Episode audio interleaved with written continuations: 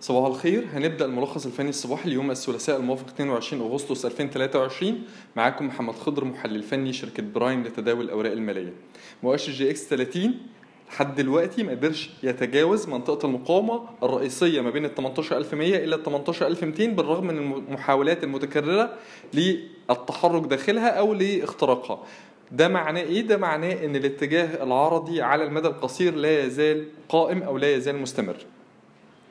بالنسبة لي مؤشر EGX 70 آه، جلسة امبارح حاول إن هو يخترق أو يتجاوز مستوى مقاومة مهم عند ال 3677 إلا إن هو حتى الآن ما قدرش إن هو يكسره. إحنا شايفين إن كسرة المستوى ده ضرورية جدا لاستهداف منطقة المقاومة الرئيسية ما بين ال 3700 ل 3770 عشان كده إحنا مش بنرجح أو مش بننصح متداولي المدى القصير بفتح مراكز شرائية جديدة إلا بعد ما يكسر مستوى المقاومة ده وساعتها ممكن نستهدف مستويات جديدة أبعد.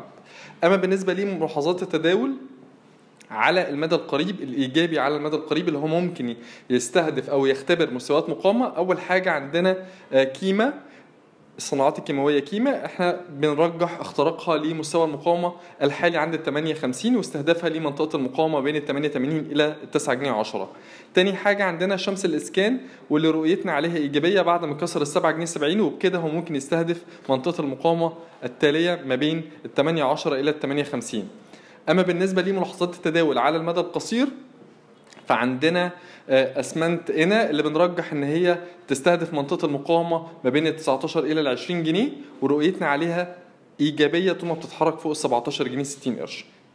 أما بالنسبة لرؤيتنا السلبية على المدى القريب اللي هي بنرجح اختبارها لمستويات الدعم. أول حاجة عندنا آه، المنتجعات. بنرجح استمرار موجة التصحيح اللي بدات جلسه امبارح من مستوى ال 4 جنيه وصولا لمنطقه الدعم بين ال 3 جنيه 40 إلى ال 3 جنيه 25 ودي كانت منطقة مقاومة رئيسية. بنرجح إن هو تاني يعيد اختبارها. أما بالنسبة لرؤيتنا السلبية على المدى القصير فعندنا بلتون.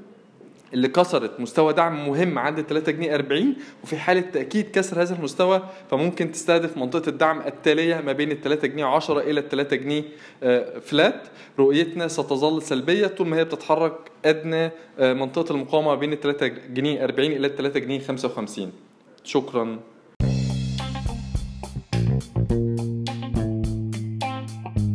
يرجى العلم أن هذا العرض هو لأغراض معرفية فقط، ولا يمكن اعتباره عرض أو توصية شراء أو بيع أو إدارة استثمارات أو خدمات استشارية. ينصح باستشارة مستشارك المالي قبل اتخاذ أي قرار استثماري، علماً بأن الأداء التاريخي ليس مؤشراً يعتمد عليه لتحديد الأداء في المستقبل.